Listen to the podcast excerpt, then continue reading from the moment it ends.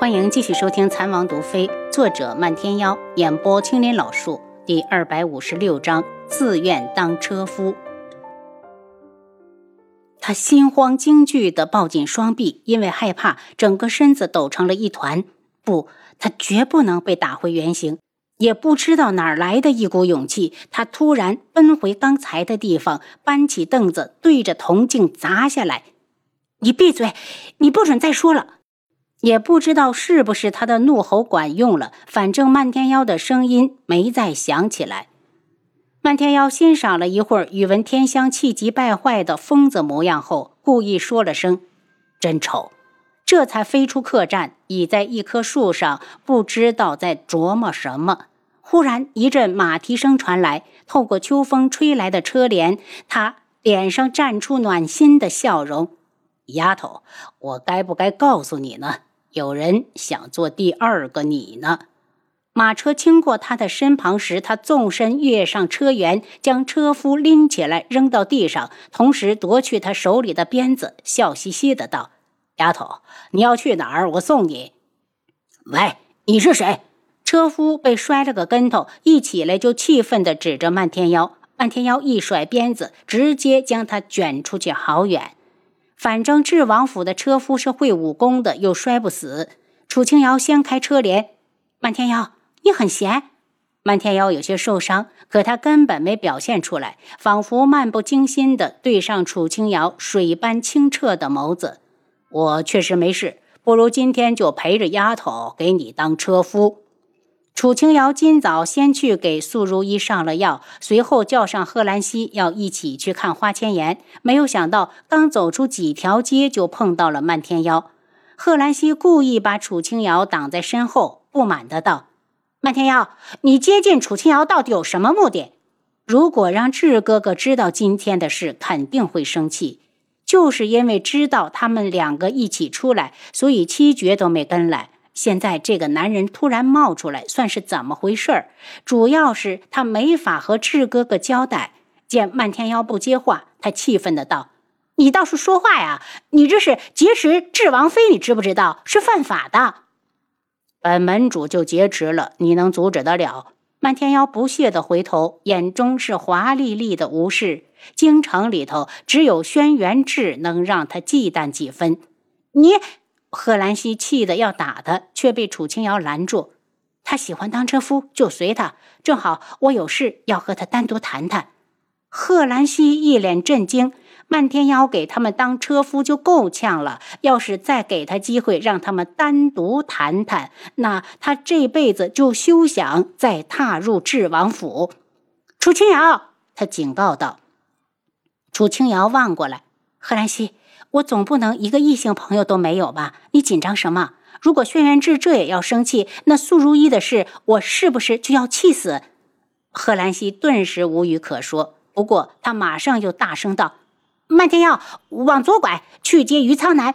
他早就想去看花千颜了。”漫天妖的马车根本没拐弯，继续向前。贺兰溪瞪着眼睛就要发怒，还是楚清瑶及时开口：“漫天妖，去接一下于副将。”他的话就像是一道圣旨，车速立马一慢。楚清瑶根本不知道于苍南住在哪儿，只好道：“让贺兰溪告诉你怎么走。”这次漫天妖终于没再无视贺兰溪，而是在他的提示下，很快接上于副将。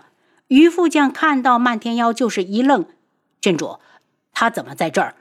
这句话直接将漫天妖惹恼，鞭子一挥，直接将于副将逼开。自己骑马去，想坐他漫天妖的车门儿都没有。如果可能，他都想把贺兰希也扔下去。于苍南自知不是他的对手，回身牵了马出来，慢慢的走在马车的后面。到了京郊花希墨置办的宅子，听下人说花千颜这两天病着呢，一直高烧不退。楚清瑶焦急的道：“赶紧带我过去！妍儿病了，怎么没人通知自己？”花希墨听说楚清瑶来了，终于松了口气。清瑶，你总算是来了。然后他向着漫天妖和于副将略一点头。贺兰郡主，你先帮我招呼这两位贵客。我想先让清瑶单独去看看言儿。宅子里的下人马上将贺兰溪三人让到了花厅，端来茶点招待着。西莫，言儿病几天了，怎么没让人通知我？楚清瑶说完，又自责的道：“是我疏忽了言儿，不怪你。我知道你忙，清瑶，言儿是心病，如果他自己走不出来，谁都帮不了他。”花西莫一脸心疼，这个妹妹啊，从小就劫难重重，好不容易养大了，又遇到了这种事。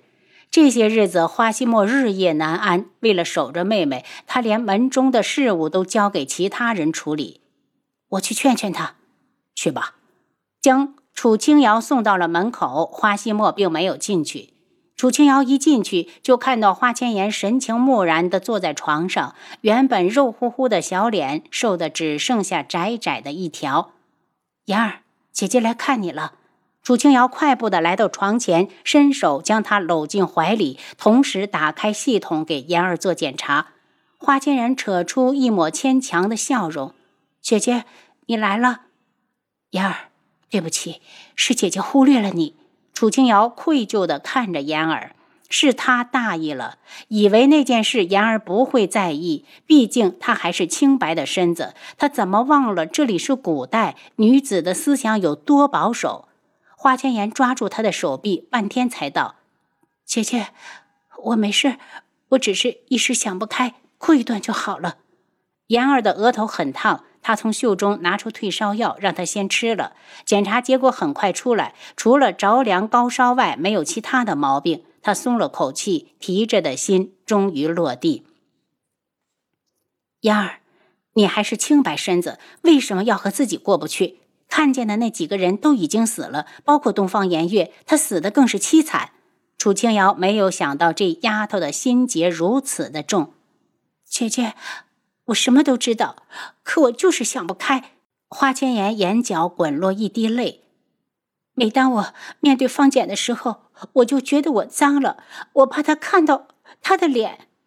花千颜边说边流泪，楚清瑶拍着她清瘦的小身板，安慰了一会儿。见她一直钻着牛角尖，就是不肯出来，有些气愤的道：“妍儿，你告诉姐姐，方简很在意那件事儿。”花千颜一愣，摇头道：“没有。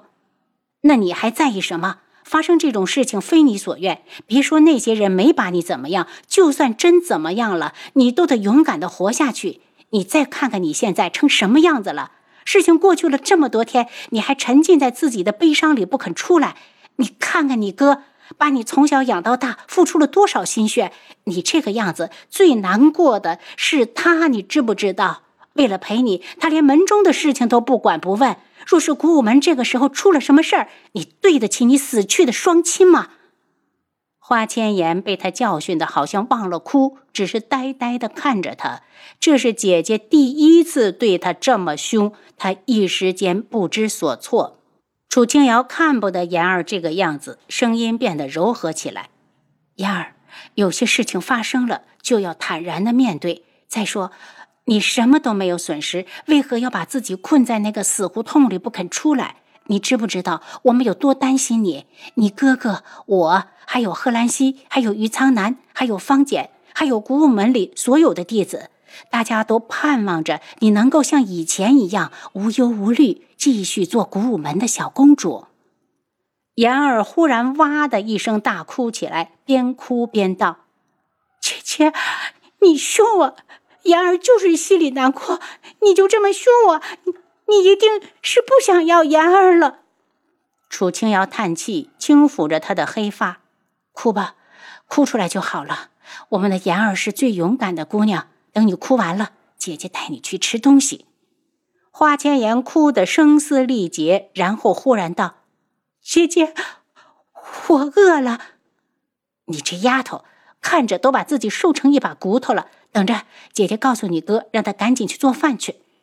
楚清瑶话落，房门就被人打开。来人是花希墨，他从外面进来，手里端着一碗清粥。燕儿，先把粥喝了。花千颜躲了一下，嫌弃的道：“姐姐，我想吃吃鱼，吃肉，还要吃一大桌子的菜。”楚清瑶轻笑起来，这丫头终于活过来了，嗔怪的道：“你先把粥喝了，等一会儿姐姐亲自下厨，保你吃饱肚子。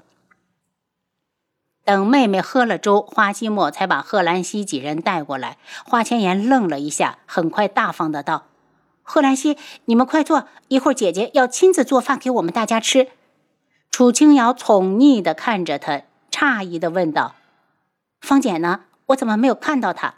花希墨瞄了眼自家妹妹，方简不放心门里，回去替我坐镇了。漫天妖听说楚清瑶要亲自下厨，眼神早就亮得吓人。此时见他坐着不动，便有了些小情绪。丫头，我饿了。楚清瑶一愣：“西莫，厨房还有吃的没？”不待花西莫回答，漫天妖又道：“丫头，不是说好你要做饭吗？我就是饿死也要等着吃你做的。”楚清瑶白了他一眼，又看到言儿湿漉漉的小眼神，站起来道：“西莫。”带我去厨房。两人来到外面，花西墨犹豫片刻。其实方简是被言儿赶走的，他说不想看到方师弟。楚清瑶蹙眉，言儿对方简如此不同，是不是说明这丫头已经忘了东方顺？这些日子，花西墨沧桑了不少，冷声道：“就算没忘，我也不会答应。东方家的人害得还不够惨吗？”西莫，妍儿是个聪明的姑娘，她知道什么人最适合自己。倒是你门派的事，一定要多上心，我怕东方家会在暗处使坏。您刚才收听的是《蚕王毒妃》，作者漫天妖，演播青莲老树。